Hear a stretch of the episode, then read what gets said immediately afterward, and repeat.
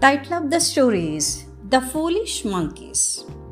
A group of monkeys were living in the hilly regions. It was winter and there was a snowfall all over. The monkeys lived on the trees and they did not have any place of shelter to protect themselves from the terrible cold.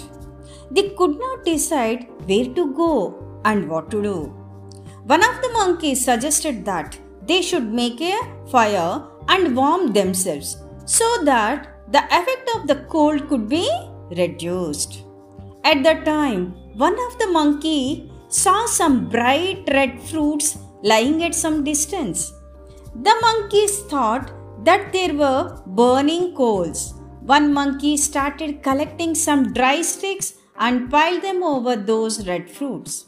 He started lighting them to get burning flames but they were not able to make the fire. The monkeys were surprised and shocked. When a monkey was trying to make fire, a small bird sitting on a nearby tree was watching their efforts. He laughed at the monkeys' foolishness. He called the monkeys and said to them, You are fools. What are you doing with those red fruits? They are not burning coals they will never give you the fire. You will not be saved from the cold.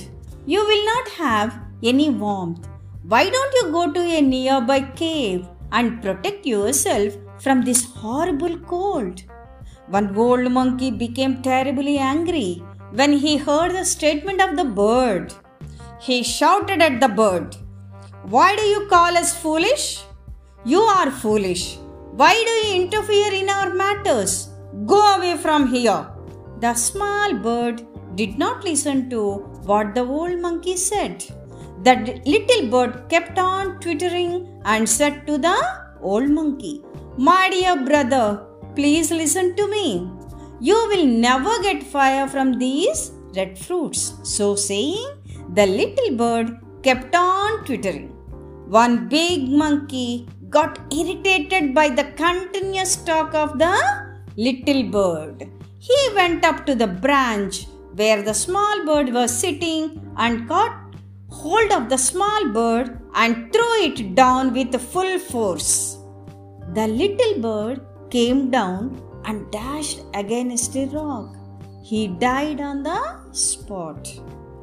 Moral of the story is never advise foolish people.